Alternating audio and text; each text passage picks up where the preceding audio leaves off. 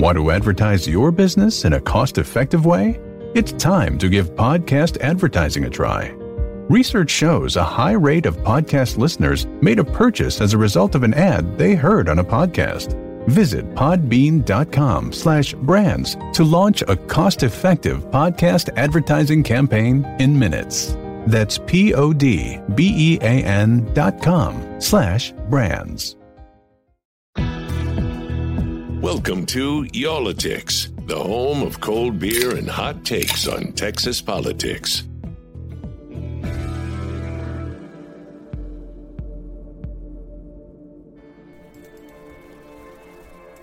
Hey guys, Jason Whitely uh, here with you alone for this podcast. Jason Wheeler um, is not an early riser, and he's probably out rollerblading in the snow late last night, so that might be the reason he's uh, not able to join me for this. Honestly, I, did, I didn't give him a call. I'm not sure if he even knows about this interview, but wanted to share this emergency podcast because I, I got a text early Tuesday morning. Honestly, I woke up, my phone had a bunch of text on it, and noticed one from ERCOT.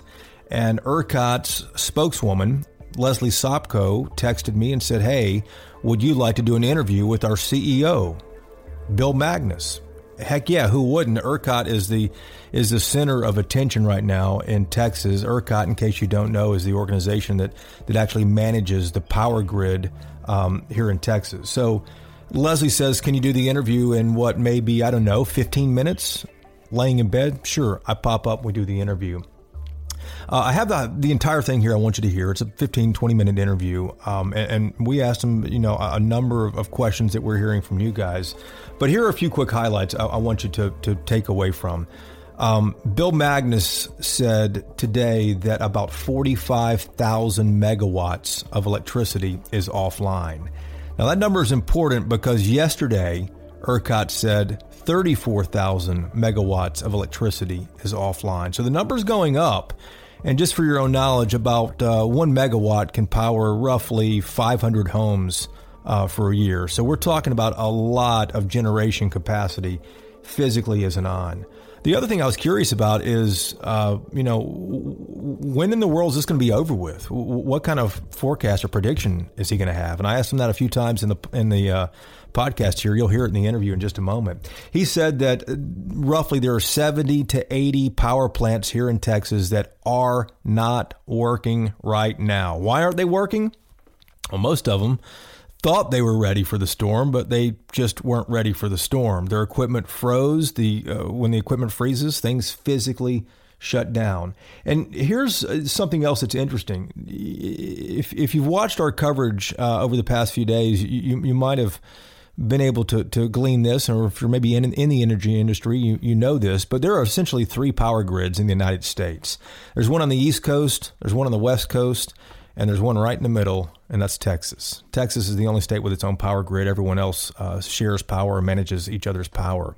So I was curious, you know, hey, can we get power? Can we get some extra power to get the lights back on, the heat going again for, for other houses? Uh, can we get this from the other parts of the country?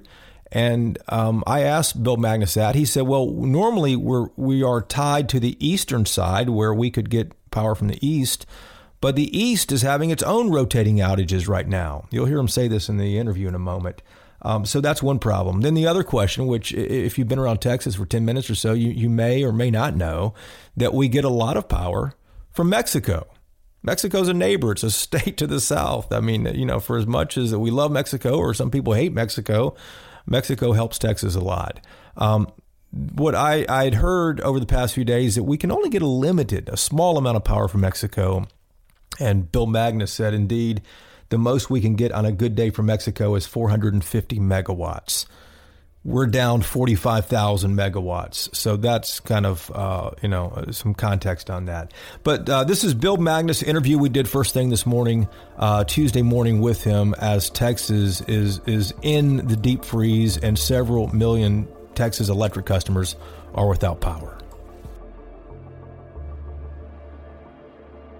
Um, hey, Good. real quick, before we get going, t- tell me where you're, tell me physically where you are. Uh, I'm at the Taylor Control Center for ERCOT. I'm in the the control room where our operators uh, manage the grid 24 7. Awesome. And that's in Taylor, Texas.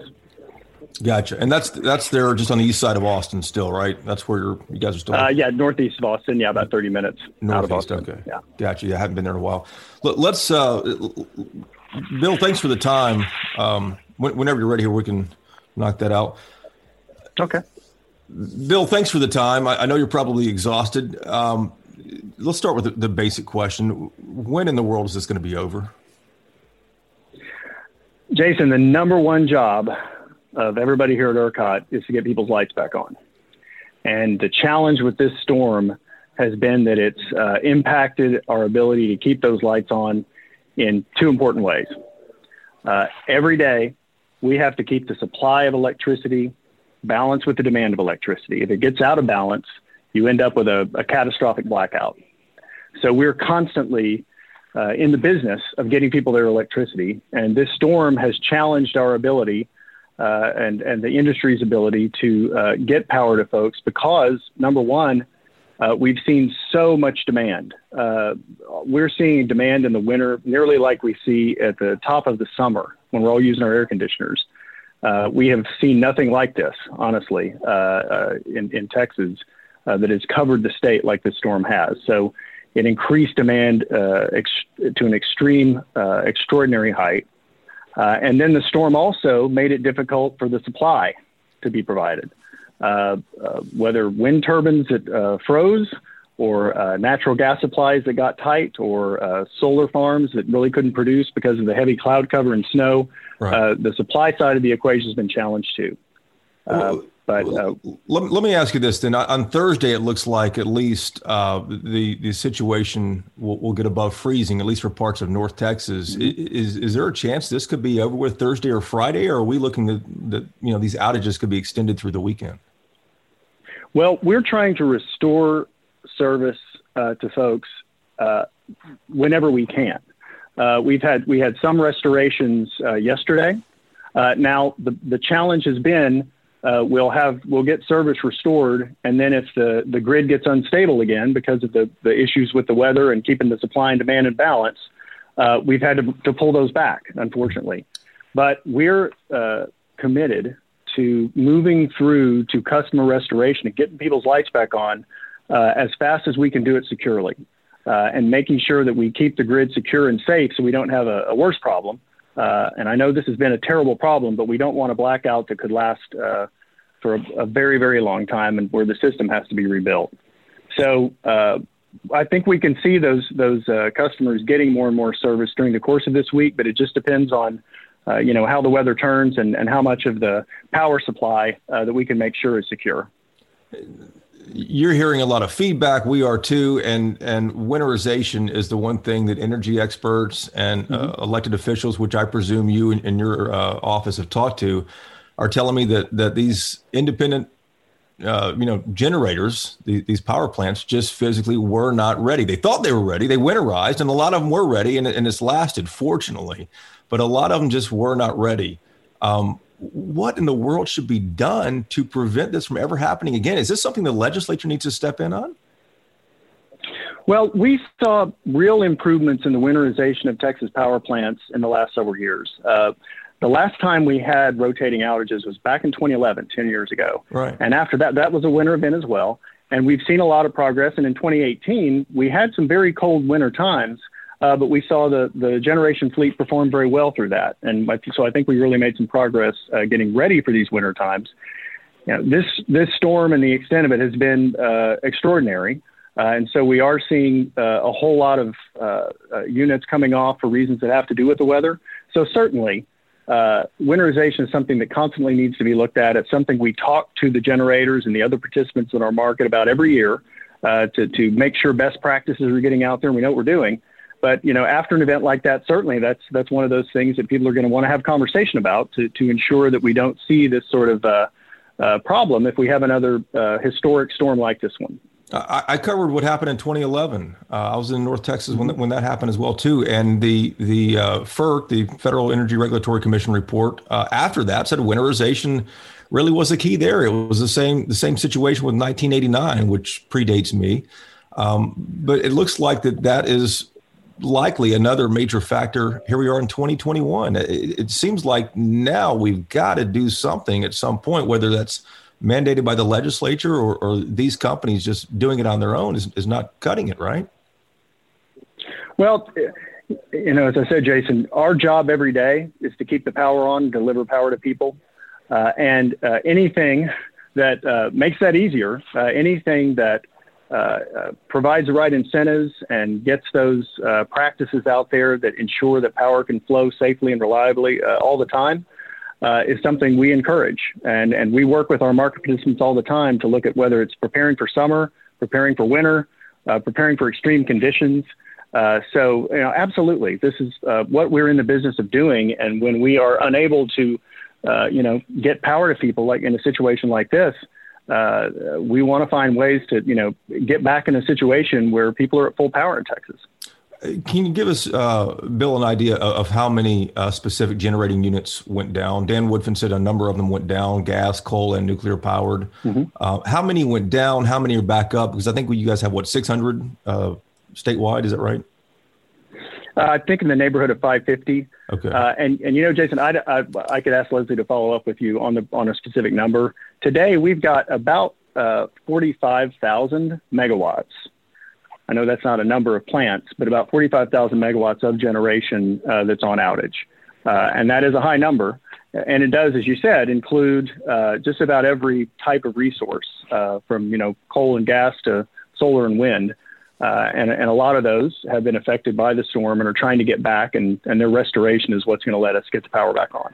And just to compare numbers here, uh, we heard mm-hmm. from ERCOT the other day that the, the number was 34,000 megawatts were out. Mm-hmm. Now it's at 45,000.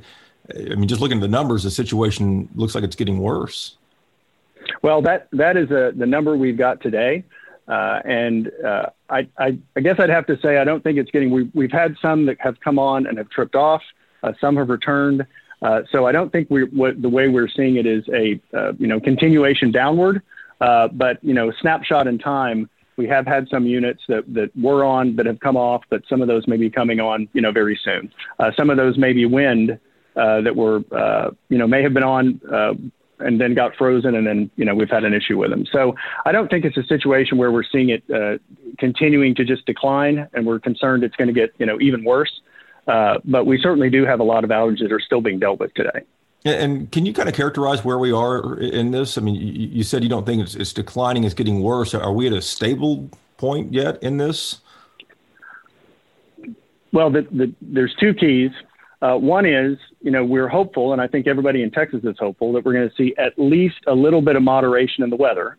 Uh, while it will still be cold later in the week, we're not going to see these single digits from, you know, Dalhart to Brownsville uh, that we've seen this week. Uh, so the moderation in the weather, uh, if that comes through, certainly will uh, lower the demand side, which will help us serve uh, everybody's electricity. Uh, and so um, as we continue, the second piece, I said two, yeah. the, the weather, and then this, you know, getting the generators back up.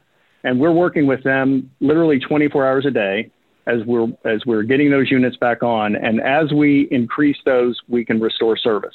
Uh, yesterday, we were able to restore service for, uh, you know, probably hundreds of thousands of customers. Now, some of those we had to bring back into outage uh, when the conditions worsened uh, in the evening last night. But our goal is to, uh, as as uh, effectively as as often as we can, and maintain the safety of the grid, to add the add to the number of customers who are getting their power back on. and we hope we can continue to do that, and we hope to see some of that today uh, increasing amounts of that, and then, of course, uh, into the week. Bill, a few last questions for you too, and uh, one that we're hearing so much of. If you can at least offer some context on this, people are, are just six ways of angry, rightfully so, trying to figure out why in the world that you know three houses down they, they have power and they're sitting at home in 40 degree temperatures and they don't have power. Can you explain it all? How that how that's laid out for these transmission providers? Are you familiar with that? Uh, yes, uh, and and uh, uh my wife and uh, my my eighth, eighth, grader are two of those people.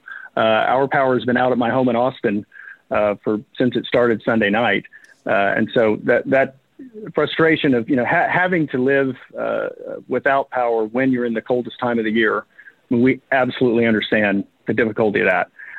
I would, and the, the as far as the the distribution of the outages, uh, what ERCOT does is tell the transmission providers like Oncor, uh, in order to keep the system in balance and avoid that catastrophic blackout, we need you to reduce demand by say 100 megawatts.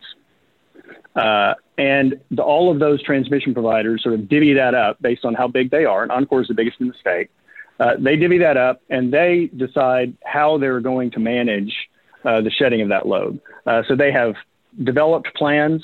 Uh, they try to avoid, you know, certain critical care customers, critical needs customers that they don't want to put into a ro- rotating outage. Uh, but that's uh, their plan and, and their knowledge of their local areas that, that dictates how those plans work. So we, we don't really have any uh, authority or anything to say about exactly how those work, uh, and uh, ask folks to you know talk to the local utility about about why they why they work the way they do. Yeah, they carve it up. I, am just curious about that. Um, a couple last things here too. Is it a lot? Much has been made about this over the past two or three days about Texas's independence with its own grid here, which ERCOT manages. Mm-hmm. Is is it time for Texas? after what happened now, after what happened in 2011, is it time for Texas to look at joining a, an RTO, a regional transmission organization, to to hook up with the east or west interconnect, the, the power grids on each side of the of, of the country? Well, I think there are significant advantages to the to what Texas has, uh, and one of those is, you know, that we have never had a blackout. Uh, the Northeast blackout in 2003 took out power for people, millions of people from Canada to Ohio to New York uh, some of the largest cities in the U.S. were out of power for a significant amount of time because it was one of those more catastrophic events. Uh, so those connections to other areas, you know, can have a downside is that you can help each other or, or you can uh, cause each other problems.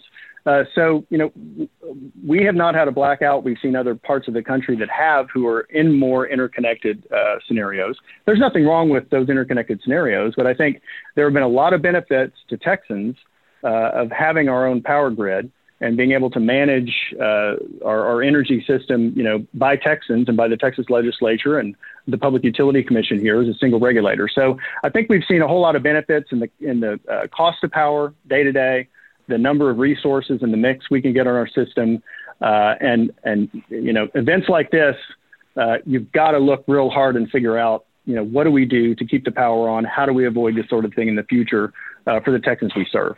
Yeah, and and obviously, as you can imagine, your own family, many people wouldn't say they're you know reaping any benefits right now with, with what's happening, even though we haven't had anything catastrophic like that 2003 blackout in the Northeast. Um, I know you're in the middle of this bill, but who's at fault here? Because people are angry, people are cold. Your family is mm-hmm. among those. Who do you blame? Well, uh, you know. Uh, the the biggest part of this, and I know this, you know, you, you want people to be prepared for weather, you want people to be prepared for contingencies, but this storm system and the extent of the low temperatures, snow, wind, freezing rain combination uh, has been uh, historic. Uh, the amount of demand that it's put on the electric system far exceeds uh, any extreme forecast that we've had in the past. Uh, and those extreme forecasts have served us well. They, they show us what we're usually going to have. So we need to, you know, recalibrate based on what we've seen with this storm system. So I certainly think uh, the, the extremity of the situation uh, has caused, uh, you know, the, the, central problem of the demand going so high. Uh, and then that same extreme uh, makes it more difficult for a lot of the people who provide the supply to make that happen. Uh, so I think, you know, essentially it's that, that difficulty of maintaining the supply demand balance when you got both sides of the equation sort of working against each other. But, but if we uh, if we are sitting here with 45,000 megawatts out right now during our conversation, mm-hmm. I mean, uh, it would seem to me on the outside that the power generators, these power plants, are to blame for this. They just, for as hard as they work and for as many preparations as they made, it appears they just did not do enough. Well, all of these power plants have had, you know, have every single incentive in our market to uh, get ready to manage. And we see them, you know, undertaking those practices for, like, for example, in the summer of 2019, we had very hot weather, very tight conditions. Yeah. Uh, you know, that generation fleet came through and has come through in all those, uh, you know, peak seasons. So I think there, are, you know, people out there, you know, working and trying to fix the problems that we have but uh, uh, they were facing a lot of catastrophic conditions during this time, like a lot of other people uh, in Texas have been. Anything else you can think of, uh, Bill? You'd like to add or point out to tell Texans? Anything you're telling Texas mayors who I know are burning up your phone, probably just like just like we are. Uh, you know, Jason, we're going to work as hard and as fast as we can to get power back to people. Uh, you know, I, I, think, you know, we, we talk about avoiding something worse. And I think a lot of people sitting at home in the cold without power for the period of time they have been are like, you know, what could be worse than this? Uh, and it's really that, you know, the safety of the overall system so we don't have a, an even more catastrophic blackout that could leave people in the dark uh, for, you know, long, long periods of time without relief. Uh, we know that this tool of having these outages uh, is very hard for people, and we don't like to use it. Uh, we, we really don't want to use it often if we can possibly avoid it, but it's there to protect the safety of the overall electric system.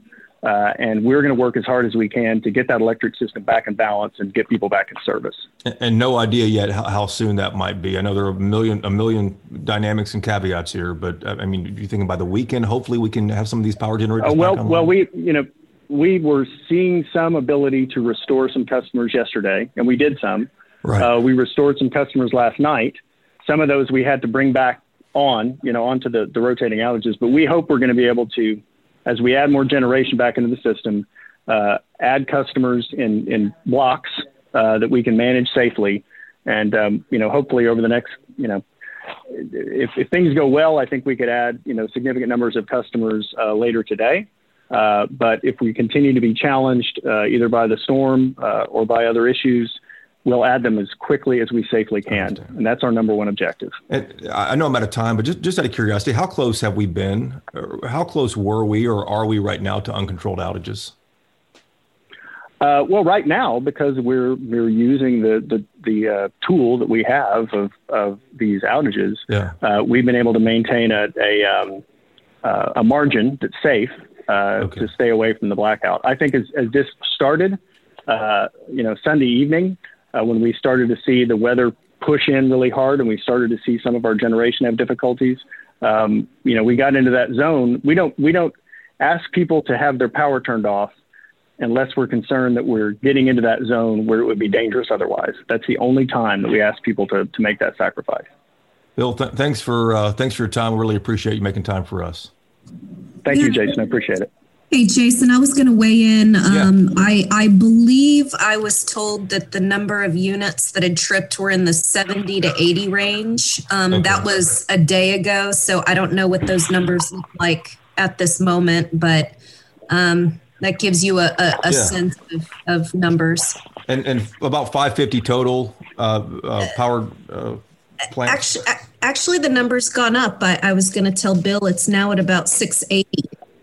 Oh, so. six, oh 680. Well, okay. That makes sense. Yeah, we, we used we used 550 for a long time, but we've had yeah, so much yeah. wind addition and solar addition. It makes sense. It, I got to get that number unburned out of my brain. And, and I know. Well, it wasn't it wasn't wrong. It's just that there's more now. So that that's good. And, you know what? Leslie has to ask you real quick. Uh, how much are we getting from Mexico? Is it just a few hundred megawatts? And and are we able to get any from the east and west interconnects?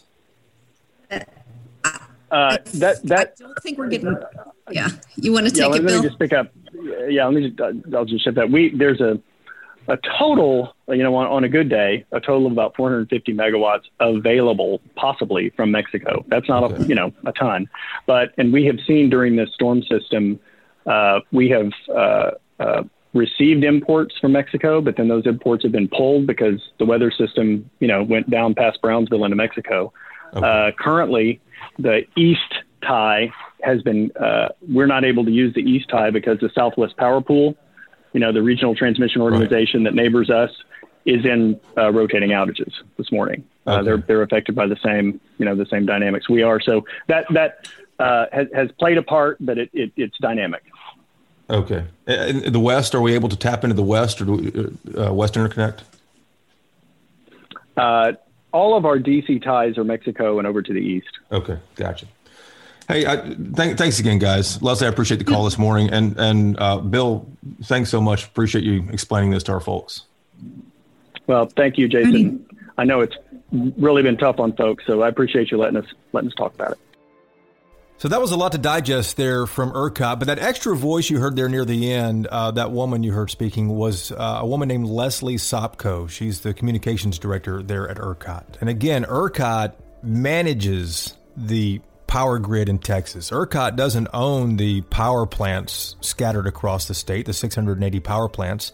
ERCOT does not own or operate the power lines that are running through our neighborhoods. ERCOT only kind of brings it all together and makes sure there's enough uh, electricity to go around. And obviously, there is not enough electricity to go around right now. This is a very fluid situation. We anticipate those numbers will change. Um, hopefully, they will improve. Uh, it was a hopeful conversation, I thought. There, there were some things he could offer, uh, but he could not answer one question, and, and he couldn't make a prediction, rightfully so, on when this will be over. That doesn't help the fact that there are millions of Texans in the cold right now. Hotels are booked. Where do these people go? It's it's it's crazy out there. It was interesting. He said too, though, his own family, his wife, and he has an eighth grader at home, and they don't have electricity. We know you guys are are uh, you know struggling through this. We have a few more days of it uh, before Texas gets out of the deep freeze here. Looking forward to the weekend. I know you guys are too. Stay safe, stay warm, and if we get more of these these in depth interviews that that we think that you might be able to glean something from, we'll certainly uh, make those available to you. Thanks as always for following. Don't forget, new episodes drop every Tuesday wherever you get your podcast, and of course, we'll drop uh, emergency episodes like this uh, as they warrant. Y'all take care.